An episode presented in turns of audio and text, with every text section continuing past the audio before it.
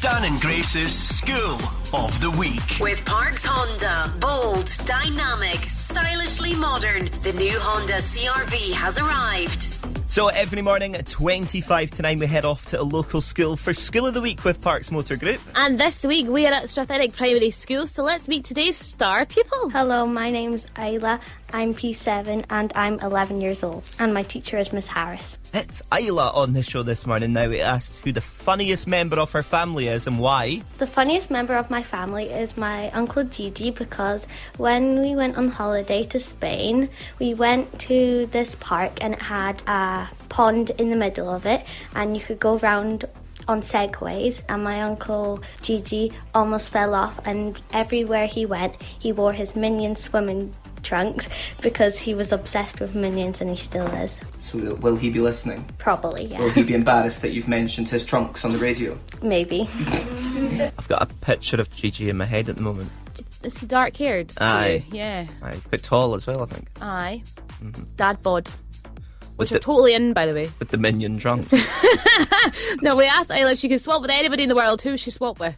um well it's not really a person but it's my pet cat called wee socks um because she can sleep whenever she wants she can get food whenever she wants and she's really cute cheeky and she gets lots of cuddles so pretty much Isla just wants to lounge around all day. I'd love to sleep, eat, and be cuddled. Somebody please do that.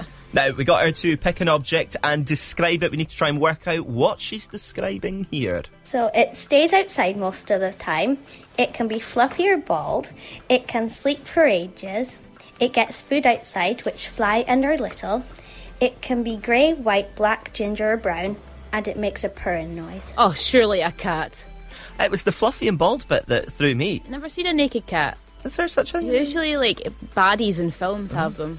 Isla, what were you describing? I was describing a cat. Yes, that's the first time we've ever got it right.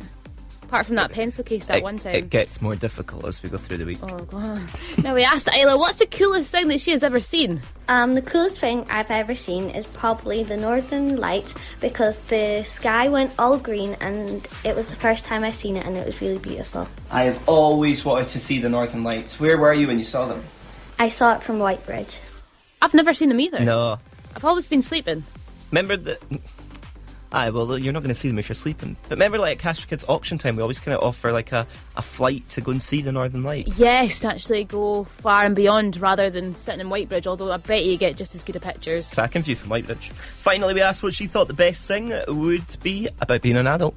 Uh, I think the best thing about being an adult would be having a family of my own, and I want to have two children of my own and adopt two because there's children that don't have homes and family, and I think they need it, and to bring them into my home would be nice.